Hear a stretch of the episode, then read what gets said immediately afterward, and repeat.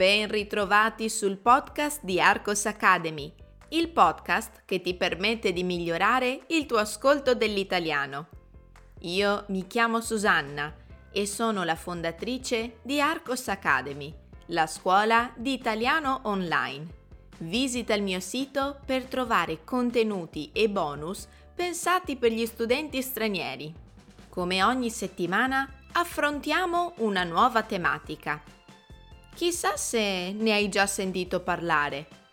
Ascolta e verifica tu stesso.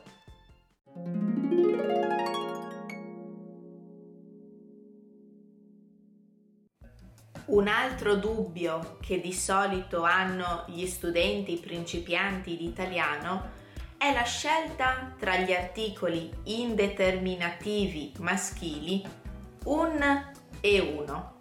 Qui ragazzi ci vuole semplicemente una buona memoria. Questo perché uno si utilizza con parole che iniziano con le seguenti lettere: X, Y, Z, N, P N, Ps, S più consonante.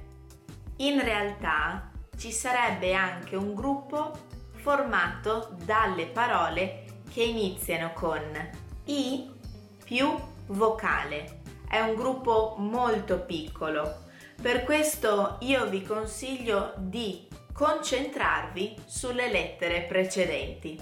Ricordatevi che in tutti gli altri casi, quando avrete una parola maschile che non comincia con la lista di lettere che vi ho detto prima, dovrete usare un.